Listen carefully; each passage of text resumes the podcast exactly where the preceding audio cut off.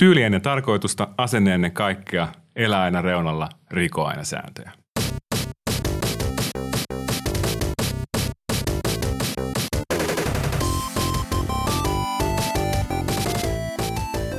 Terve kaikille ja tervetuloa kuuntelemaan Mikrobitin podcastin mestari ja testari kautta numero kaksi. Ykköskausi oli suuri menestys teidän, sinun takia. Sinä, juuri sinä kuuntelit ykköskäyden jaksoja suorastaan puhki ja tämän ansiosta meillä oli paljon näyttöjä ja nyt tulee kakkoskausi. Eli kymmenen jaksoa lisää. Kiitos sinulle ja äh, minä olen siis äh, testari, Tomi Valamies, kasuaali tietokonepelaaja ja seurassani on jälleen kerran mestari. Ja mestari jälleen kerran paikalla, eli Teemu Vappi Tiilinen pelaamisen monitoimi mieheksi mua voisi kutsua. Ja oikein kiva, että päästiin tänne Tomi kakkoskaudelle, päästään Ihanaa. tykittelemään uusia juttuja. Ja tosiaankin kiitos teille kaikille kuuntelijoille, että ollaan jälleen kerran täällä studion puolella. Juhlitaan nyt silleen, meillä ei ole hirveästi edittybudjettia, mutta tällaisia tietokoneonnitteluääniä. Kiitos, tämä kuulostaa aika paljon Winter Gamesilta itse asiassa. Hei, me emme ole täällä kahdestaan. Meillä on mukana yliopiston lehtori, dosentti, roolipelitutkija Jaakko Stenruus. Tervetuloa. Kiitos, kiitos. Mukava olla täällä kanssanne. Oikein kiva, kun pääsit. Nyt on heti alkuun pakko kysyä, että mikä on roolipelitutkija ja miten olet sellaiseksi päätynyt? Tämmöinen pienet kysymykset. No tässä eli niin elämäntarinaa heti kärkeen. Tota, noin, roolipelitutkija tutkii roolipelejä. Mahtavaa. tota, noin, siis on, toimii pelitutkijana Tampereen yliopistossa ja pelitutkimus on tämmöinen tutkimuksen ala, joka nykymuodossaan syntyi tuossa vuosituhannen vaihteessa, kun digipelien merkitys kasvoi yhteiskunnallisesti, kulttuurisesti, taloudellisesti, niin sitten niin kun ne ihmiset, jotka oli kasvaneet tietokonepelien parissa ollessa yliopistolla halusivat myös päästä tutkimaan niitä ja kokivat että ja näkivät, että se on niin tärkeä aihe, johon myöskin tutustua ja ymmärtää. Ja toki siinä vaiheessa digipelaaminen oli sen pelitutkimuksen ytimessä, mutta pikkuhiljaa se laajeni myöskin kattamaan muita pelejä. Ja yksi näistä peleistä on sitten roolipelit, joita itsekin tutkin. Eli olen tutkinut pelejä aika laajasti, mutta se ehkä omin alueeni on nimenomaan roolipelit ja larpit. Että se oma sydämeni ehkä eniten nimenomaan sykkii analogiselle roolipelaamiselle. Tapahtuu se sitten pöydän ääressä tai, tai sitten ihan kehollisesti larpissa. Metsillä on pitkä roolipelitausta. Muistaakseni vuodesta 1985 sain silloin RuneQuestin suomenkielisen laitoksen. Se oli jotain 80-lukua puolella. 88 muistaakseni Oliko ilmestyi. 88? Siellä Okei. loppu- loppuvaiheessa, enpä ihan, ihan Mä päätäni olin ihan ensimmäisiä niitä suomenkielisiä, mä muistan. Siitä mä oon alkanut pelaa roolipelejä ja sitten mun löytyy tällaista, mikä ei sinänsä ehkä ole larppaamista, mutta oli ehkä sellaista pre-larppaamista, eli keskiaikaseuran kautta, missä myös oli niinku pofferitaistelua ja myös sitten rottikitaistelua. Joo.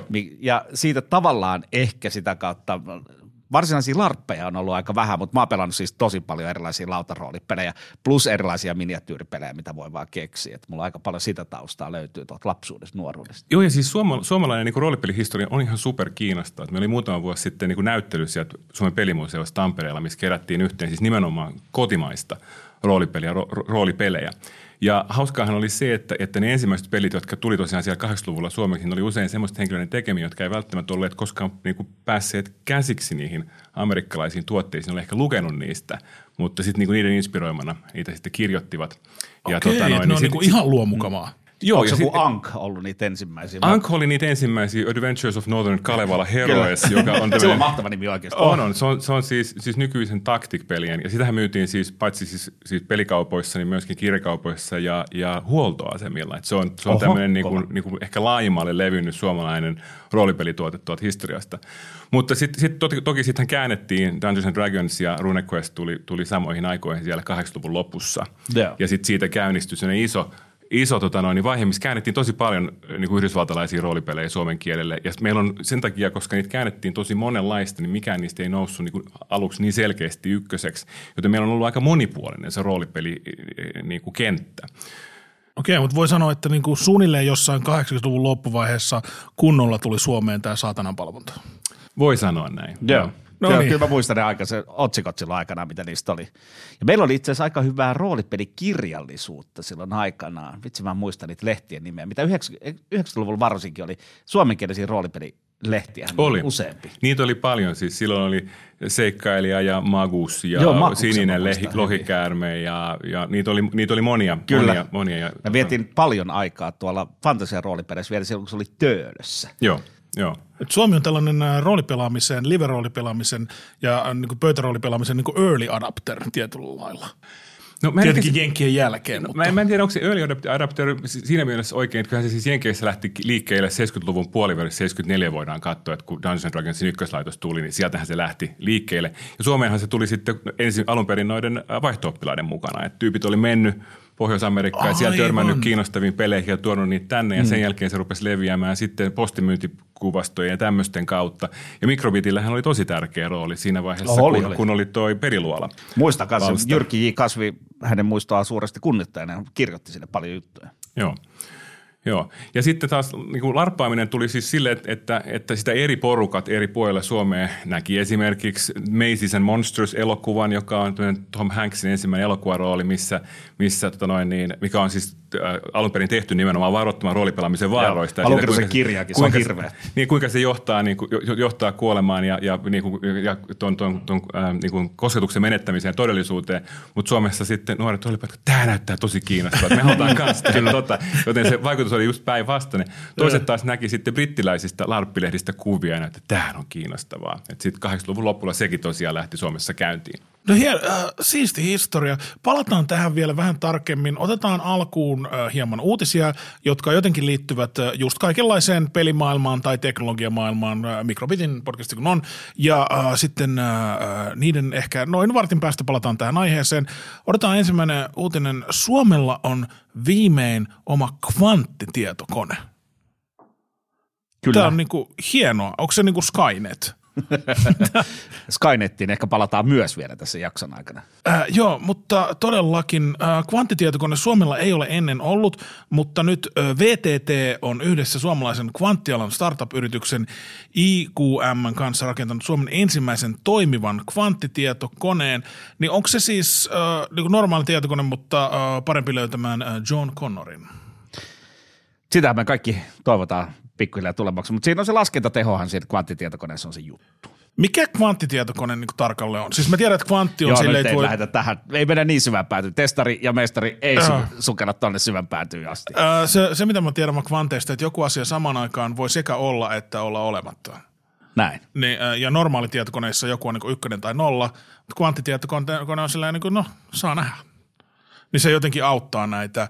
Ja se, mitä ä, olen itse asiassa lukenut, kun olen sota-asioita lukenut, ä, niin kiinalaisilla on ä, oikein hyviä kvanttitietokoneita, mikä voi sitten käytännössä aiheuttaa sen, että se laskuteho on niin suuri, että meren liikkeiden avulla he voivat löytää amerikkalaisten ydinsukellusveneitä mikä se, sellaiseen pitää laskea aika paljon, että veden pelkästään niin kuin meren liikkeestä löytyy. Mutta tämä on se tuolla käytännön hyöty, minkä tollanenkin.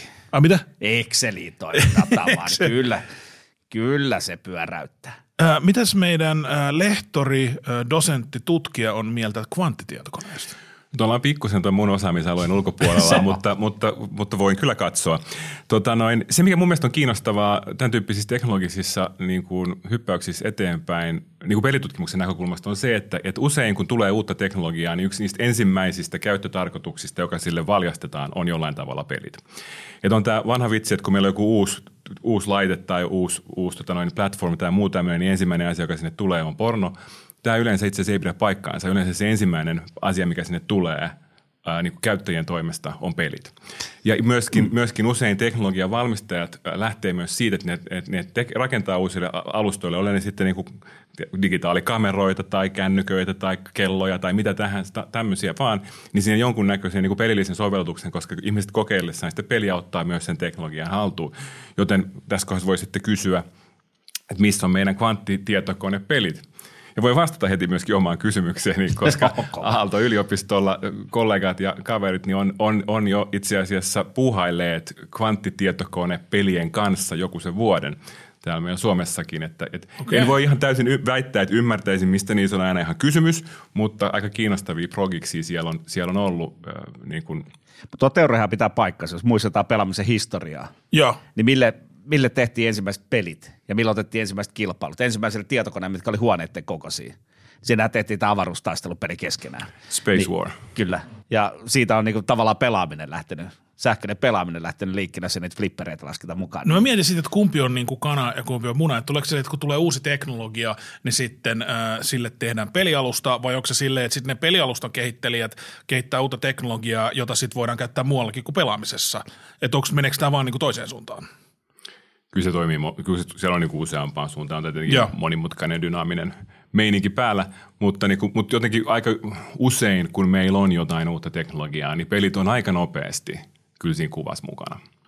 Eli tästä uutisesta, jos mä ymmärsin oikein, niin, äh, että onko olemassa kvanttitietokonepeliä vielä, äh, niin se saman aikaan on ja ei ole.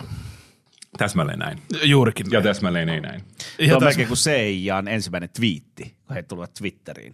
Mikä se oli? Se oli, että emme vahvista, emme myöskään kiellä, että tämä on meidän ensimmäinen twiittimme. No niin, aika, aika cooli äh, twiitti tältä äh, ehkä aavistuksen hieman epäeettiseltä porukalta, mutta hyvää, hyvää somesisältöä näköjään tekevät. Content. Hei, nyt tämä jakso nauhoitetaan ennen Suomen itsenäisyyspäivää, mutta tämä tulee ulos itsenäisyyspäivän jälkeen, niin koska olemme Suomen itsenäisyyden ympäröimiä, puhumme lisää Suomesta ja kvanttitietokoneen lisäksi tulee suomalaissatelliitti, Suomen kuudes satelliitti ikinä. Ja se on maitotölkin kokoinen. Maitotölki koko. Kyllä, mä luin siitä kanssa, että se on noin litran maitotölki kokoinen, mutta se lähtee suorittamaan äärimmäisen mielenkiintoista tehtävää, niin selvittämään sitä, että selviävätkö tällaiset mikrosatelliitit, miten ne selviää tuolla avaruudessa. Että kuinka nanosatelliitit saataisiin kestämään pidempään avaruuden säteilyä ja kuinka ne saadaan nopeasti alas ilmakehään, koska nythän ei ole enää äh, pelkästään ongelmana se, että miten saataisiin satelliitteja sinne ylös, vaan pikkuhiljaa pitää miettiä, että miten saataisiin niitä sieltä alas. Joo, käsittääkseni toi meidän avaruudellinen kehä, miksi sitä nyt kutsutaankaan, alkaa olla täynnä aika roina ja sinne eräs naapurivaltiomme tuossa äsken räjäytti vielä yhden satelliitin sinne omalta maasta laukaustavalla ohjuksella, mikä toi vähän lisää roinaa sinne, niin tämähän on ihan mielenkiintoinen sitten, että tutkitaan, että miten me saataisiin sitä kamaa sieltä pois. Et, äh, rakas, rakas naapurimme räjäytti satelliittinsa tuhansiksi paloiksi, joten nyt siellä on semmoisia tuhansia kiertäviä luoteja. Näin. siellä. Mutta Suomella on nyt ö, kuusi satelliittia. Ö, eläköön Suomi, hyvä Suomi. Onko tämä meidän virallinen mielipide tästä uutisesta? Joo, tämä on virallinen. No, mennään nopeasti näitä eteenpäin. Ja sitten oli vielä kolmas. Mutta se on tosi mielenkiintoinen tämä kolmas. Joo. Nämä nano, tai siis nämä tota, ensimmäistä kertaa Sa- saanko mä yrittää äh, tiivistää tämän kolmannen? Yritä. Ö, r- pienet robotit oppivat panemaan. se on aika hyvä tiivistys siitä, että ensimmäistä kertaa ihmisen, tavallaan se no siis kuitenkin robotit ovat lisääntyneet itsestään. Eli tällainen tota, tekoäly on keksinyt, miten lisääntyä. Ja tätä ei ole aikaisemmin tapahtunut. Ja tämähän on mun mielestä aika hyvä niin kuin dystopia ihan jokaiseen roolipeliin. Tämähän on aika monenkin dystopian se alkupiste, Niin, juurikin tämä. Mutta tähän todistaa sen, että elämä on oikeasti aina se jaloin muoto. Eli siinähän ideanahan on, oli, että siellä oli tällaisia yksittäisiä sammakosta eristettyjä soluja, jotka sitten tota, äh, mitä ohjasi siis tekoäly. Ja loppujen lopuksi ne oppi sen, että ne kasas sellaista solumassaa tarpeeksi yhteen kohtaan niin kuin itsestään. Kukaan ei heille kertonut, että näin pitää tehdä. Ja sieltä sitten, kun aikaa meni eteenpäin, niin syntyi uusi solu. Eli he pystyvät luomaan elämää itse. Ja siis samalla tavallahan, mitä mä oon itse käsittänyt sen, että jos meillä on tarpeeksi alkuaineita tarpeeksi niin kuin tietyissä olosuhteissa, kun ne saa olla siellä sen tietyn verran aikaa, niin elämän synty tuon, niin kuin, tulee aina jossain kohtaa. Niin samalla tavalla maapallolla syntyy elämän, niin onko aineen jaloin olomuoto elämä?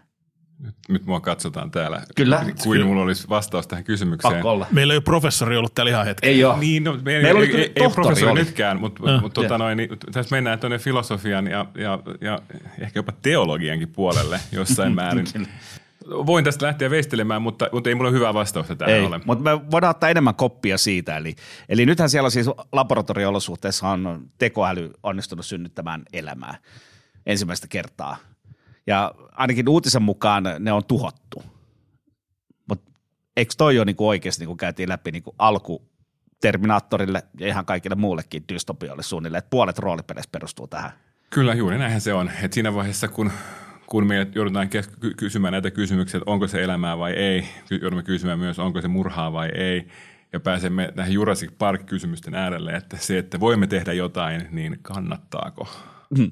Et se on se, että tiedemiehet miettivät niin pelkästään sitä, että pystyvätkö, eivätkä sitä, että pitäisikö. Kyllä tieteessä mietitään toisiaan, mutta sanotaan, että tämä toinen kenttä saa enemmän rahoitusta kuin tämä toinen kenttä. No. Nyt on muuten pakko kysyä, käytetäänkö enää sanaa tiedemies vai onko se niinku tutkija? Kyllä se ehkä enemmän on tutkija. Okei. Okay. Tai tieteilijä. Olen itse tuolla somessa ja siellä on tullut palautetta tästä kyseisestä sanosta, niin voidaanko nyt vaan niinku päättää, että sitä sanaa ei enää ole? Voidaan päättää. Okei. Okay. Elikkä Kyllä se on parempi se tutkija muutenkin. Tutkija ja tieteilijä.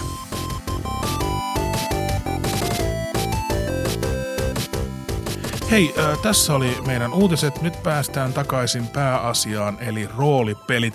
Mä äh, haluan äh, mahdollisimman paljon käyttää sinun seuraasi nyt hyväksi, koska tiedät näistä asioista, niin on yksi semmoinen kysymys, mitä minulta kysyttiin 90-luvulla paljon. Ja mä en osannut ikinä vastata siihen oikein hyvin, kun mä pelasin jotain Dungeons and Dragons ja sellaisia. Että kysymys meni näin, että mitä on noi roolipelit? Niin mitä ne on? No niin, tästä on pienellä kysymyksellä heti kärkeen. Roolipelit on, on pelien perhe. Ää, ja niin kuin, pysäyttäkää mut siinä vaiheessa, kun tämä menee liian tylsäksi luennoksi. Mutta, niin kuin voidaan voida... katsojille kertoa, että flappitaulu otettiin käyttöön juuri. et, voidaan sanoa, että, että, että roolipelit on, on, on semmoinen perhepelejä, joissa pääsääntöisesti otetaan jollain tavalla jokin, äh, jonkin hahmon niin kuin persoona ja sitä kautta toimitaan jossain maailmassa. Tämä ensimmäinen versio näistä oli siis, jos kaupallisia roolipelejä mietitään, oli siis 70-luvulla tulleet pöytäroolipelit, missä usein fantasia maailmassa ollaan joku tota noin, haltija varas tai, tai tota noin, niin, örkkibarbaari, ja siellä mennään ympäriinsä, eli se kontrolloit jotain tiettyä hahmoa jossain fiktiivisessä maailmassa, ja usein siellä liittyy sen ajatus, että, että sitten sinä saa kokemuspisteitä ja hahmo niin kuin paranee, ja näistä sitten syntyy jonkunnäköisiä tarinoita. Sitten näissä tietenkin tietokoneroolipelit syntyivät aika nopeasti tämän jälkeen, jossa siis samaa tehtiin tietokoneella, kun aikaisemmin näissä pöytäroolipeleissä oli nimenomaan sosiaalista toimintaa, missä ehkä heitettiin vähän noppaa ja katsottiin sääntökirjaa, niin tässä vaiheessa sitten sitä pystyttiin tekemään myös yksin. Että saatettiin pelata niin kuin peliä tietokoneen kanssa. Oliko jos... ensimmäiset tietokoneen roolipelit näitä tekstipohjaisia, missä kerrottiin, että go north, oli, open oli. door? Oli, että se on, niin kuin, ne, ne on niin kuin hyvin varhaisessa vaiheessa, kun digitaaliset pelit rupesivat tulemaan, niin roolipelit oli siellä mukana.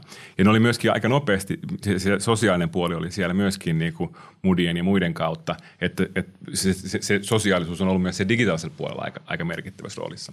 Ja myös jo heti 70-luvun lopulla on ensimmäiset merkit niin kuin larppaamisesta, siitä, että hylätään se pöytä ja lähdetäänkin niin kuin kehollisesti teeskennellä, että minä tässä olen oikeasti tällä kehollani, tämä hahmoni, ja muut teeskentelee myöskin – omia hahmojaan ja sitä, että mä olen tämä, tämä hahmo. Ja se, mikä tässä on mun mielestä hauskaa, on se, että, että, että, että tämä on nyt, 70, mitä 70-luvulla tapahtui, niin se oli niin kuin roolipelaamisen kaupallistuminen, koska se semmoinen ajatus, että ihminen on jota, teeskentelee olemassa jotain muuta kuin hän itse onkaan, niin on semmoinen, jota me kaikki osataan sen jälkeen, kun me ollaan noin kolmevuotiaita. Että okay. tämmöinen niin kuin sosiodramaattinen leikki, jossa siis aikaisemmin on, on, on vielä sitä, että, että, että se teeskentelee vain auto tai helikopteri tai mikä vaan – niin, Mutta mut sitten siinä vaiheessa, kun kyetään teeskentelemään olemansa joku muu muiden kanssa, niin meillä on sosiodramaattisen leikin niin kuin, elementit käsissä. Ja sehän menee sitten rituaalin ja teatteriin ja joka paikkaan. Että sitä löytyy tosi monelta ihmis, ihmiselon alueelta sen tyyppistä niin kuin teeskentelyä. Ollaan niin kuin oltaisiin jotain muuta.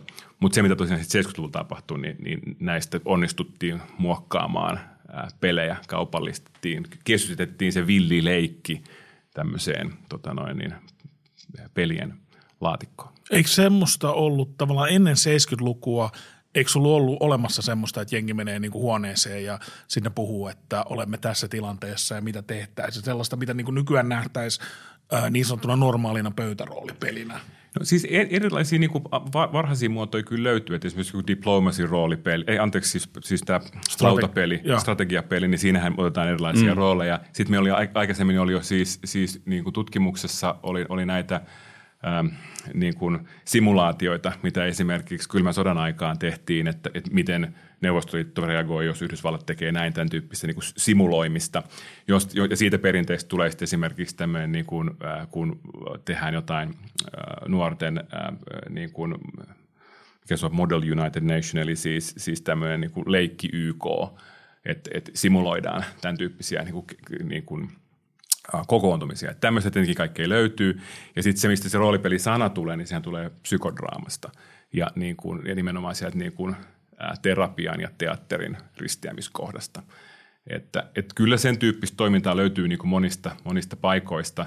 Ja voidaanhan me mennä jonnekin antiikin Roomaan ja miettiä siis niitä niin kuin gladiaattorikamppailuja ja niihin liittyviä niin kuin tämmöisiä jotain meriseikkailujen representaatioita Kolosseumilla, kun sinne oikeasti niin kuin tehdään meri. Tässä on vaan ongelma, että Kolosseumilla jätkelöi oikeasti. Niin, niin. Toi, kun sä sanot, että se tulee niinku teatterin maailmasta ja psyk- psykodraaman maailmasta, niin mä olisin voinut arvata sitä ekaa, koska teatterissa niinku estetään jotain roolia, mutta toi toka on silleen, mikä se psykodraaman osuus tavallaan on niinku roolipeleissä? No siis, siis se semmoinen ajatus, niin kun, että ollaan jotain muuta kuin mitä ollaan, niin, niin, niin sitä niin kun Jacob Morenon niminen, niminen – tota noin, niin, tyyppi viritteli ää, hetkinen Viinissä 1910-luvulla ja siihen liittyy tämmöisiä niin kuin terapeuttisia ulottuvuuksia. Ja kyllähän edelleenkin, jos katsotaan niin kuin, ää, ää, erilaisia terapiamuotoja, niin siinä saatetaan olla, ottaa niin kuin rooleja, sä puhut tälle tuolille niin kuin se olisi isäsi tai tämän tyyppisiä elementtejä, niin, niin, niin sieltä kyllä niin kuin, sieltä löytyy myöskin semmoisia niin kuin – inhimillisten kokemusten ää, niin kuin dramatisointia ja, ja roolin ottamiseen. Tätä on jotenkin vaikea mä, mä, typistää, mä typistää mutta, Joo. koska ihan se ei ole nyt se mun, tut, mulle tutuin alue, mutta, mutta, mutta tämmöinenkin, tämmöinenkin juuri sieltä löytyy. Mielenkiintoinen syntyhistoria. Semmoinen sana, minkä äh, mainitsit, sä puhuit yhdessä vaiheessa teeskentelemisestä ja sitten yhdessä vaiheessa käytit sanaa niin kuin leikki Joo. Niin muistan joskus saaneen semmoista palautetta, just että toihan on niin kuin jotain leikkiä, että mitä te leikitte. Niin onko leikki silleen jotenkin, onko roolipelaaminen leikkiä, onko leikki negatiivinen sana? Mä en, kun sanoissahan voimaa, se, että kutsuuko jotain vaikka puolustusvoimiksi vai hyökkäysvoimiksi, niin riippuu silleen, että kuinka helppoa on laittaa budjetti. Että sanoissa on voimaa. Uh, onko sulla tämä sana niin kuin leikki, jota käytit, niin uh, miten se mielestäsi liittyy roolipeleihin? Niin, mä oon siis leikkiä myöskin tutkinut ja erityisesti siis englanninkielen play-termiin termiin liittyen, mutta toki, toki, toki myös suomeksi ja, ja niin kuin olen kiinnostunut erityisesti aikuisten leikistä. Ja mä näen leikin semmoisena asiana, että silloin kun me tehdään jotain asiaa jostain muusta syystä kuin jostain, jonkun, tota, niin kuin, kun teemme asioita emme tavoitteen takia, vaan sen tekemisen itsensä vuoksi, niin se on leikkiä. Eli siis, eli siis kun, kun laulan suihkussa, se on leikkiä, koska laulan suihkussa siksi, että se on itsessään merkityksellistä. En laula suihkussa siksi, että olisin laulanut. Kun imuroin asuntoa, niin, niin se ei ole leikkiä, koska mä olisin heti valmis vaihtamaan sen imuroinnin siihen, että se imurointi on jo tehty ja lattialle ei ole pölyä. Eli kun tekee jotain asiaa sen itsensä vuoksi, niin se on se, mikä mä käsitän leikiksi. Ja toki siis mehän emme puhu useinkaan aikuisten leikistä, koska leikkisana on aika negatiivisesti virittynyt. Leikki liittyy lapsiin, ei aikuisia. Aikuiset kutsuu leikkiä jollain muulla sanalla. Aikuiset harrastaa, aikuiset mm-hmm. keräilee. Että on niin kuin, niin kuin monia muita sanoja, jotka, jotka voidaan niin kuin laittaa sen päälle, mikä, mikä niin kuin, jos lapset tekisivät sitä, niin se olisi leikkiä, mutta kun se on aikuisia, niin sitten se on pelaa Eli miniatyyripelejä. Esimerkiksi. Niin sehän esimerkiksi. on pelaamista, sehän kyllä, ei ole leikkimistä niillä ukoilla. Niin, ja siis se, kun niitä miniatyyrejä nysvätään, niin sehän ei myöskään ole mitään. se on maalaamista. Niin, niin se on just, just näin. Just näin. Mä rupesin miettimään just joku semmoinen – rikas sijoittaja, joka ei varsinaisesti tarvitse sitä sustenanssia, sitä niin kuin rahaa tai silleen, niin leikkiikö hän, kun hän katsoo, että miten sijo käyttäisi näitä rahojaan? Kyllä mun mielestä näin voisi myös sanoa. Et, et siis tietenkin pitäisi kysyä häneltä, että et, et tekeekö hän sitä niin kuin päämäärän takia vai tekeekö hän sitä niin kuin – kyllä, niillä on, kyllä niillä on aika siistiä. Mä tunnen jonkun verran sitä porukkaa. ne on aina silleen, niin kuin, et, et uskokaan mitä. Että kyllä ne sel- selkeästi viihtyy. Niin, mutta, mutta se on myöskin se, että se myöskin tarkoittaa sitä, että silloin kun esimerkiksi voi olla duunissa joku sellainen kokous, joka on niin mahtava, että siinä, että se, siinä hetkessä se on niin kuin tosi jees. Niin silläkin niinä hetkinä voi olla leikkejä. Sehän on usein, mitä sitten yritetään jotenkin niin kuin näissä pelillistämisissä muissa kuvioissa niin kuin tavoittaa, että, että, että saataisiin tuotua leikin ja pelaamisen niitä hyviä puolia sinne esimerkiksi työelämään. Mutta samaan tapaan sitten taas, jos joskus pelaa esimerkiksi sanotaan jonkun lapsen kanssa jotain Afrikan tähteä, niin sen takia vain, että lapset pysyisivät nyt sen 20 minuuttia paikallaan, niin se voi kyllä olla enemmän työtä kuin leikkiä siinä mielessä. Se tavoite on vain, että nyt istukaa hetki tässä. Kyllä. Ja, ja niin kuin varmasti mm. esimerkiksi lastentarhaopettajat, niin heille leikki on usein työtä, kun he leikkii lasten kanssa, niin sitten mielessään miettii jotain pedagogisia tavoitteita ehkä. Eli se on kontekstisidonnaista, onko joku toimintatyötä vai leikkiä? Ja, ja mun mielestä on kontekstisidonnaista, mutta myöskin siis, siis, että meillä voi olla samassa tilanteessa joku, joka leikkii ja joku, joka ei leiki. Että niin kuin sitä samaan toimintaan voi osallistua sekä leikkimielisessä mielisellä asenteella että niin kuin tämmöisellä päämäärähakuisella asenteella. Mä oon nyt tentannut, tuleeko sulla Joo, siinä käytiin kyllä varmasti läpi, mitä on roolipeli. Mä haluaisin vielä sukeltaa tuohon, että miten tämä on niinku lähtenyt, että me ollaan vähän niinku kosketeltu tuota roolipelipintaa, mutta mä, mä siis aloitin itse pelaamaan RuneQuestilla ja siihen aikaan oli Ankia ja muuta oli vähän ja päästä tuli näitä keskimaan roolipeli. Kerppi, joo. Joo, se, sitä en suosittele kyllä kellekään. Siinä tulee rannekipeäksi, kun heitetään noppaa. En tiedä, oletko pelannut ikinä sitä. En, mä haluaisin vain sanoa, että jos aloitit RuneQuestilla, niin sitten sä oot pelannut riimun verran. Ho, An, anteeksi. Ho, ho, oh, no niin. Ho. Mä, mä no niin, Tomi, tämä oli taas tämän, tämän, tämän podcastin se ainoa, mikä sai heittää. Mulle tulee aina palautetta Teemulta näistä. Joo, aina. Meillä aina yksi on sovittu. M- okay. Mulla ei ole mitään asiallista lisättävää tuohon sun. Joo. Joo. Niin ihan vaan, että miten se on niin se, että että lähtikö se liikkeelle nimenomaan näistä fantasiapeleistä, koska mä muistan, että siihen aikaan oli nimenomaan siellä mun lapsuudessa oli tai nuoruudessa runekuesti D&D, ADD tuli vähän myöhemmin perään ja sitten oli Ank, mutta ei oikeastaan, että myöhemmin mä muistan, että mä aloin pelaamaan, sitten tuli Twilight 2000, pelasin sitä tosi paljon, koska sota oli tietenkin siistiä, kun oli 16V, mutta onko se lähtenyt tuota Suomessa nimenomaan fantasian kautta kyllä, ja sen jälkeen tullut muut mukaan? Kyllä se on, että siis myöskin, myöskin nämä niin kuin ensimmäiset kotimaiset pelit, jotka Suomessa tehtiin, ää, Miekka ja Magia ja Akirema Dungeons, niin ne oli myöskin fantasia. Et, tota noin, et kyllä se on ollut siis, ja sitten ne ensimmäiset käännetyt oli, oli tosiaan se Dungeons Dragons ja RuneQuest, että fantasiassa oli, oltiin vahvasti kiinni. Mutta hyvin nopeasti sieltä tosiaan tuli se Twilight 2000, ja siinä ei montaa vuotta mennyt, mutta tietenkin kun, kun on ollut sen ikäinen ja on mm. elänyt just sen fantasian kanssa niin se vuosi pari myöhemmin, joka nyt myöhemmin katsottua näyttää, että sehän tuli heti, niin, ei se sil, niin silloin se tuntui, että siinä meni tosi kauan. Ja sittenhän sieltä tuli, henkilökohtaisesti mulle tosi tärkeä, oli Dungeon, ei Dungeons, kun siis toi äh, äh, Cyberpunk 2020. Oi, oi, se oli kova. Cyberpunk 2020. Oh. Se oli Joo. kova, se Joo. oli kyllä oikeasti kova, joo.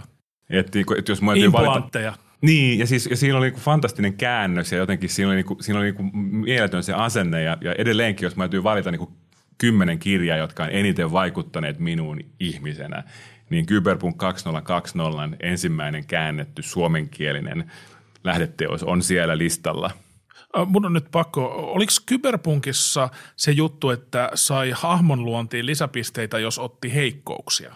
Se on aika monessa pelissä. Se on aika mon... Mä muistan vaan, että äh, mulla tuli sitten tehty semmoisia hahmoja, joilla on ihan käsittämätön määrä. Että nyt jos mä niinku luettelisin jonkun semmoisen hahmon, niin se olisi joku suunnilleen niinku ableistista tekstiä.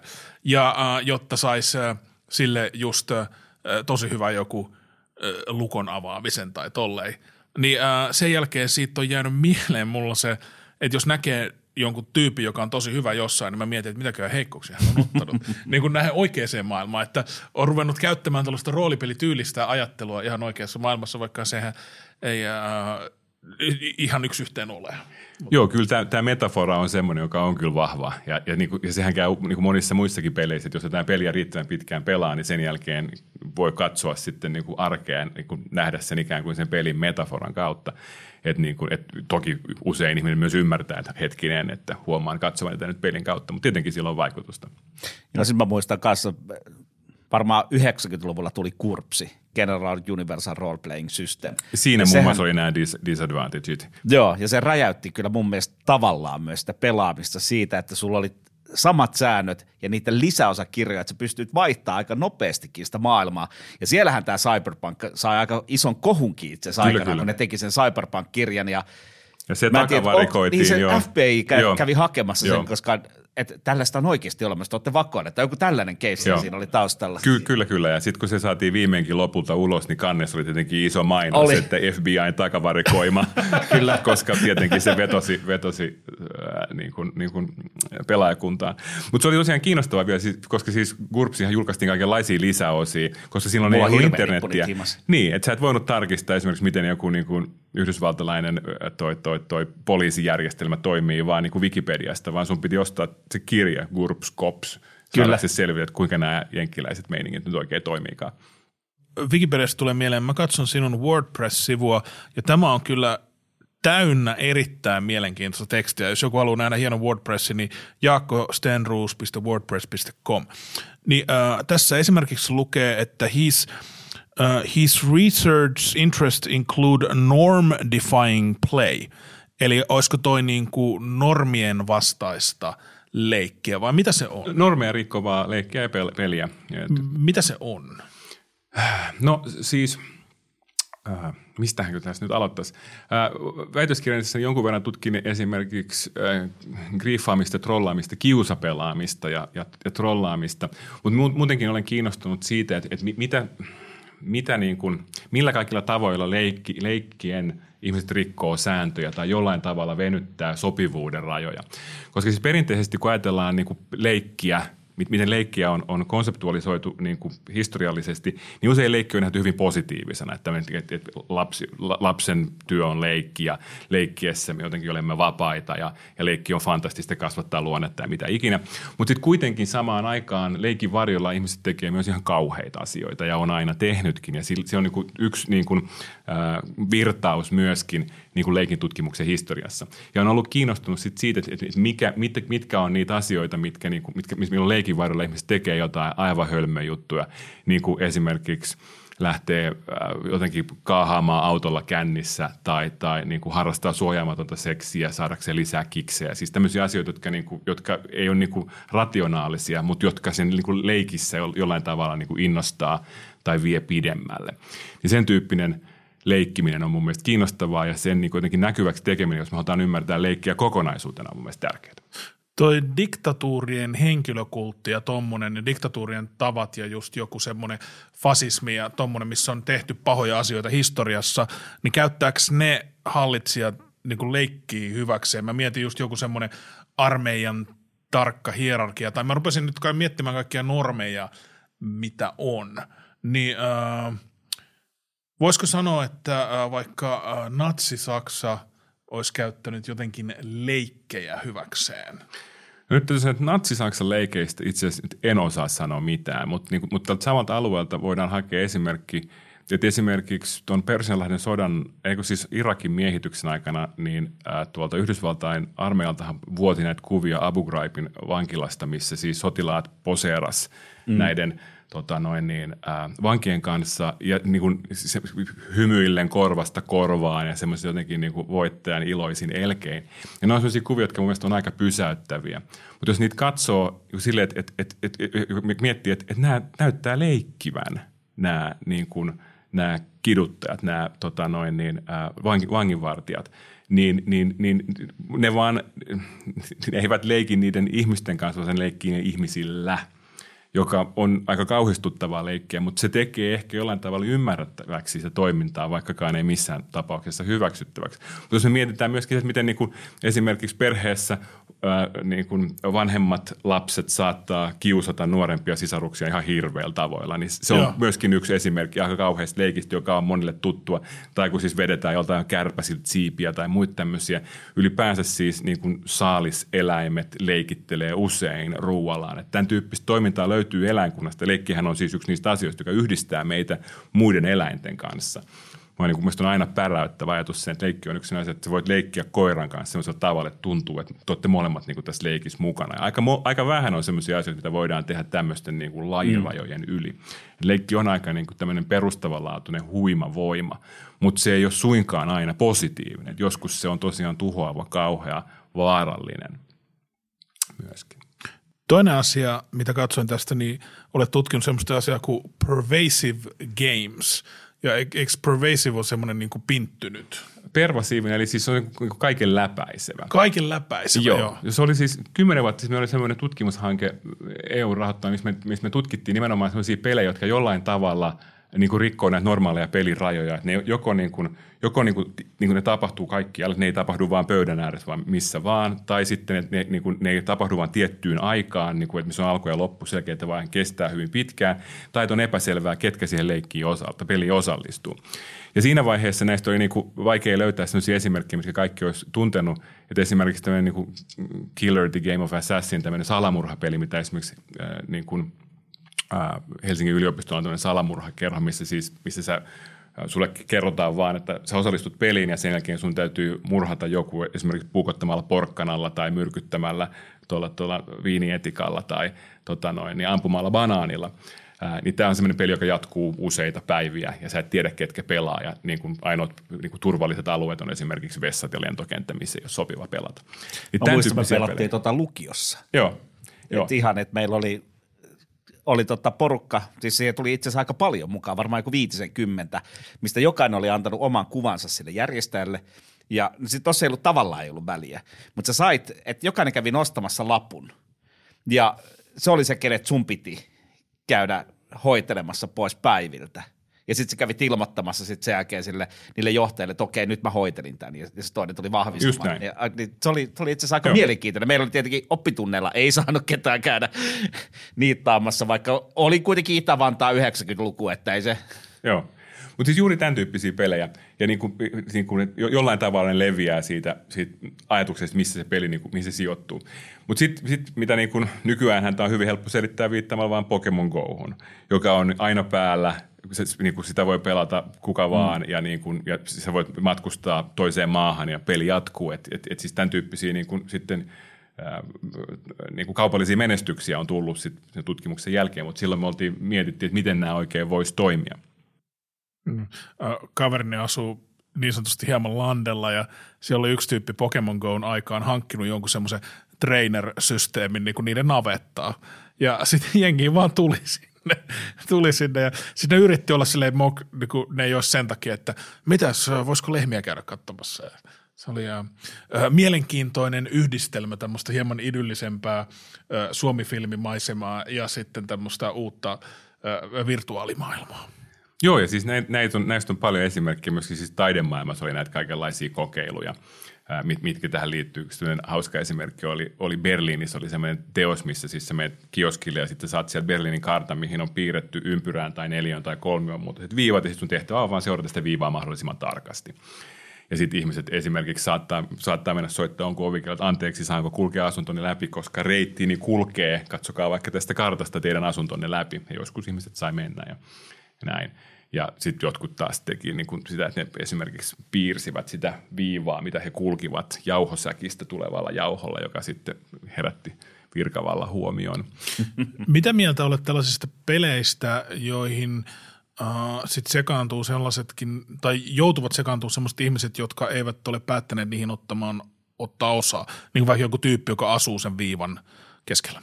Niin, tai se, just sen Pokemon Go-stopin vieressä. Jo. Hän oli itse hankkinut sen. Se, se vaan halusi, että jengi tulee sen navettaan. Mutta kaikki, ei, kaikki ei suinkaan ollut tyytyväisiä tylsä. siitä, että niillä on Pokestoppi esimerkiksi Joo. vieressä. Että et, et, et, kyllä, tämä, kyllä tämä johtaa ongelmia. Tämähän, tämä on eettinen kysymys, mitä mekin, mekin silloin, silloin aika paljon pohdittiin, koska tutkimme myös sellaisia pelejä, missä, missä niin kuin – sivullisia tai uhreja, mitä, mitä sanaa nyt tässä haluaa käyttää, niin, niin sekoitettiin peli ilman, että, ilman, että heiltä oli kysytty, kysytty suostumusta. Ja tämä on niin kuin, niin kuin se perusperiaate pitäisi olla, että, että, että ei yllätetä ihmisiä tai sisällytetä ihmisiä peleihin kertomatta heille. Mutta sitten samaan aikaan niin onhan meillä kaikenlaista kaupunkikulttuuria, mi, mi, mihin, mihin, mitä saattaa joutua seuraamaan ilman, että siihen on osallistunut niin flashmobit tai muut tämmöiset asiat, mitkä vaan niin tapahtuu yhtäkkiä. Sit, niin kun ajatuksena usein on se, että ne on jollain tavalla mukavia ja parantaa lisää viihtyvyyttä jossain, jossain kaupungissa – että aina ei välttämättä ei voida, voida niin kuin kysyä lupaa. Mutta mitä voi tehdä julkisessa tilassa, mitkä on ne rajat, kuka sen saa päättää, nämä on tosi tärkeitä kysymyksiä, myöskin yhteiskunnallisia kysymyksiä. Kyllä. Mulla tuli tuossa mieleen vielä, jos palataan tuonne roolipeleihin. Ihan tällainen, niin kuin, en mä tiedä mennäänkö me filosofian puolelle, niin onko roolipelit oikeasti aikuiselle lupaleikki? leikkiä, koska ne ei osaa muuten leikkiä. No, näitä kaikenlaisia alibejahan aikuisille on, että millä voidaan niin kuin parantaa että mahdollisuuksia osallistua tähän. Ja yksi on se, että tosiaan kutsutaan sitä harrastukseksi tai leikiksi, pepeliksi tai, tai muuksi tämmöiseksi. Yksi parhaista alibeista on tietenkin siis alkoholi, koska sitten kun on juonut muutaman lasillisen, niin silloin on jo sopivampaa tehdä niin kuin jotain. Musiikki auttaa – että kyllä näitä niin kuin erilaisia alibeja on mahdollista löytää ja, ja, ja niin sitten jotenkin nostalgia, että teimme tätä silloin, nyt teemme tätä uudestaan. Se, että dokumentoimme ja tuotamme tästä valokuvan jonnekin verkkoon, niin sit on mahdollista tehdä sellaisia asioita, jotka muuten olisi jotenkin oloja, jos ei olisi sitä kameraa. Että kaikenlaisia tämmöisiä alibeja löytyy. Jollekin se varmasti se roolipelaaminen on, on tämän tyyppinen. Ja nythän siis viime vuosina meillä on suuri roolipelien pelaamisen renesanssi käynnissä, erityisesti tämän striimaamisen seurauksena. Että Totta, noin... sehän muuttaa tosi paljon. Joo. pandemia joo, ja kaikki. seuraa joo. myös tosi joo. paljon roolipelejä. Mä tästä on kuullut, että tieto on oma jälkikasvuni pelaa tällä hetkellä ton, paljon ton Roll Day 20 kautta, eli tällaisen sivuston kautta. Missä, ja sitten he ovat Discordissa keskustelemassa siitä, miten, mitä siellä tapahtuu. Joo, joo. Et se on niinku oikeasti muuttanut. Tietenkin se myöskin muuttaa niitä odotuksia, että millaisia ne pelit on, että jos katsoo jotain niinku ääninäyttelijöiden vetämää roolipeliä, niin ja. se voi olla vähän erilainen kuin sit se, mitä, mitä itse niin kuin rakentaa ainakaan nyt ensimmäisellä kerralla. Mutta, niin kuin, mutta se on ollut ihan huima lisää, tuonut tosi paljon uusia harrastajia roolipelaamisen pariin. Toki myöskin se, että sitä on ollut niin kuin Stranger Thingsissa ja tämä tämmöinen kasarin kautta. Se on ollut esillä muutenkin, mutta, mutta mä luulen, että se striimaaminen on kuitenkin ehkä tärkein, tärkein tekijä. Mutta sitten vielä toinen tähän, että minkä takia meidän pitää pelata – roolipelejä tietyillä säännöillä. Että onko se, onko se joku, mitä me ihmiset halutaan, että joku asettaa meille säännöt, millä tavalla meidän pitää leikkiä. Ja kuitenkin me yritetään koko ajan löytää niistä säännöistä se niin sanottu min-max-kohta, että me, ja yrittää löytää jokainen sellainen, missä kohta me pystyttäisiin vähän käyttämään niitä sääntöjä hyödykseen. Saanko me yrittää vastata tähän?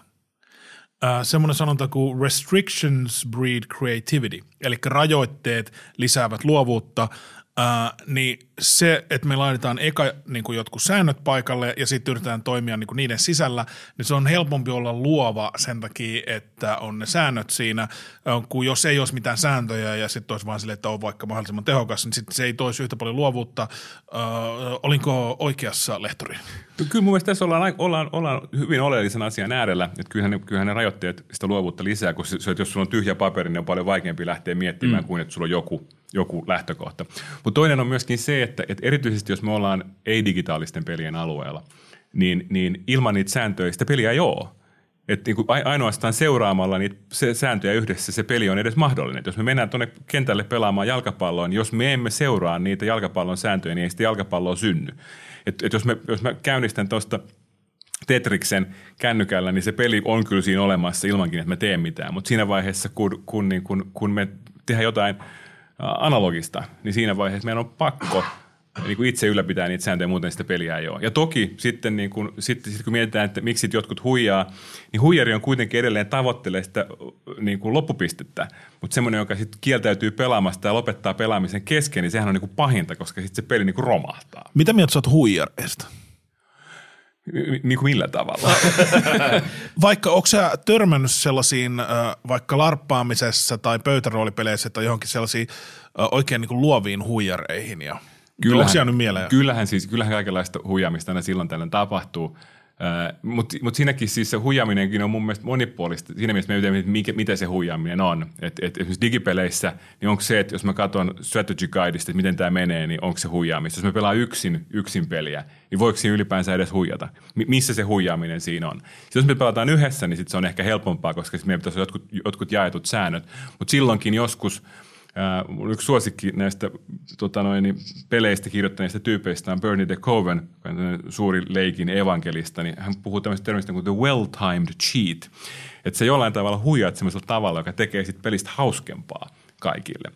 Toki suurin osa huijaamisesta ei ole tämmöistä, siinä on tarkoitus vaan voittaa hieman mm. sääntöjä venyttämällä. Kyllä. Mutta mä tarkoitan, että on olemassa myös huijaamisesta, niin kuin sääntöjen rikkomisesta löytyy myös jotain semmoisia luovia, kiinnostavia, niin kuin yhteistä hyvää rakentavia. Ja sitä on myös pelejä, jotka perustuu puhtaasti sille, missä kyllä. pyritään huijaamaan kyllä. koko ajan mahdollisimman tehokkaasti. Kyllä, kyllä. Ja sekin voi olla hauskaa. Olet artistien ja suunnittelijoiden kanssa tehnyt semmoisia asioita kuin Ludic Experience. Mikä on Ludic ja mitä te teitte? No, nämä on pelillisiä kokemuksia. Se on, aina, aina ei voi olla ihan varma, että mikä nyt on peli ja mikä on joku vähän pelin kaltainen asia, mutta, mutta siis olen joitain larppeja suunnitellut tai ollut suunnittelemassa mukana – Juhana Petterssonin kanssa tehtiin tämmöinen, tämmöinen larppi kuin Täydellinen ihminen, joka, jossa simuloimme tota noin, niin noiden kuvapankkikuvien maailmaa. Okay. Hyvin tämmöinen konseptuaalinen. Äh, tota noin. Äh, siis meillä vähän oli, oli semmoinen ajatus, että, että jos, tämmöinen, jos niin Neuvostoliitossa äh, oli, oli se ajatus sen täydellisestä ihmisestä, täydellisestä työläisestä, joka on kuvattu niissä niin propagandajulisteissa, niin tämä meidän nykyisen ajan – täydellinen ihminen on kuvattu noissa kuvapankkikuvissa. Se on Mä tykkään siitä hymyilevästä vanhemmasta niin, niin, kaikki on iloista, kaikki on innoissaan jostain, koskaan se, mistä ne on innoissaan, ei näy. Kaikki käyrät menee aina kohti sitä oikeaa yläkulmaa ja, ja jotenkin kaikki on fantastista ja monikulttuurista ja täydellistä ja mahtavasti valaistunutta ja va- valaistua ja, ja, ja näin. Ja sitten me haluttiin, että onko mahdollista, olisiko mahdollista olla näin tai elää näin. Ja se, on, se on sellainen kolmen tunnin larppi, missä, missä pyrimme astumaan näiden kuvapankkikuvien maailmaan. Tuo olisi aika villi. Otetaan vielä tietenkin, koska me suunnataan aina tulevaisuuteen. Mikä tulee olemaan, ollaanko me saavutettu jo saturaatiopiste kaikissa roolipeleissä, mitä voi vain olla nyt, missä me olemme, vai mikä on roolipelien seuraava kehitysaskel? Sen kun tietäisi. Et, et sanotaan, että jos minulta olisi kymmenen vuotta sitten kysytty, että, että, että, että, että nousevatko pöytäroolipelit uuteen kukoistukseen siis taloudellisesti, niin olisin ollut vähän epäileväinen. Mutta, mutta tämä striimaaminen ja, ja niin kuin Stranger Things ja muut on nostanut sen ihan toisella tavalla. Sitten roolipelit on nyt suositumpia kuin koskaan aikaisemmin. Oikeasti? Oikeasti. Joo.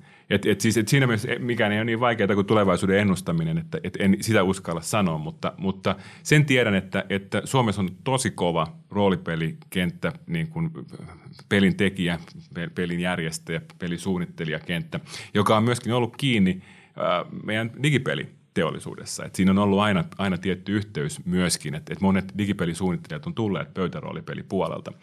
Joten, niin kun, joten se, on, se on mun mielestä tosi arvokas osa – suomalaista niin kuin kulttuurialuetta ja sen, niin kuin, ja sen merkitys niin kuin peliteollisuudessa on Suomessa ollut yllättävänkin suuri ottaa huomioon, kuinka pieni se kuitenkin se pöytäroolipeliskene ja larppiskene Suomessa esimerkiksi on.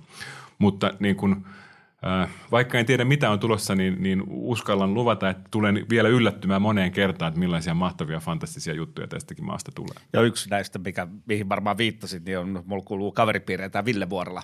Joo. Ja mikä on siis aloittanut käsittääkseni roolipelimaailmasta ja on hyvin paljon erilaisissa digitaalisissa peleissä mukana. On kyllä, hän, hän on yksi näistä ja hän, hän edelleenkin on siis suunnittelee roolipelejä. Kyllä Pridor. Pridor on, on, niin kuin, on Suomen niin joo, niin kuin näitä suurimpia merkittävimpiä suomalaisia roolipelejä kautta aikojen aivan ehdottomasti huima, huima, huima teos ja perustuu vielä suomalaiseen fantasiamaailmaan, tähän kyllä. Peter Hiltusen alun perin luomaan Pridoriin.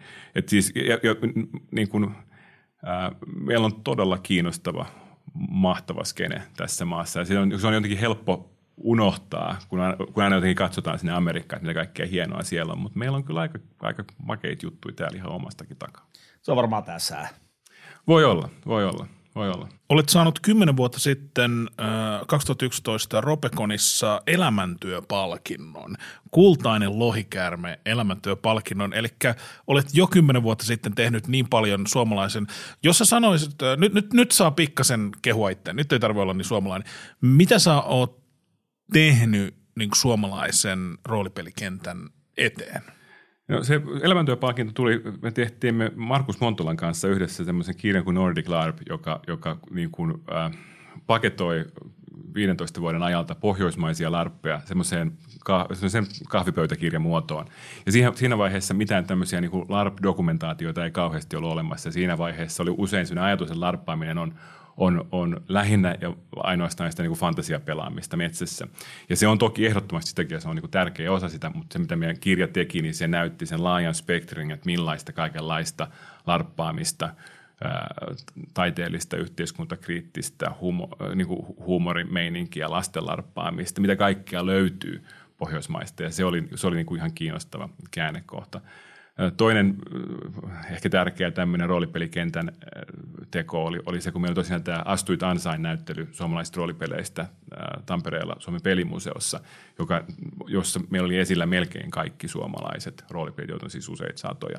Et siis, et sen jotenkin sen kentän niin kuin kartottaminen ja yhteen tuominen oli, oli, oli niin kuin tärkeää.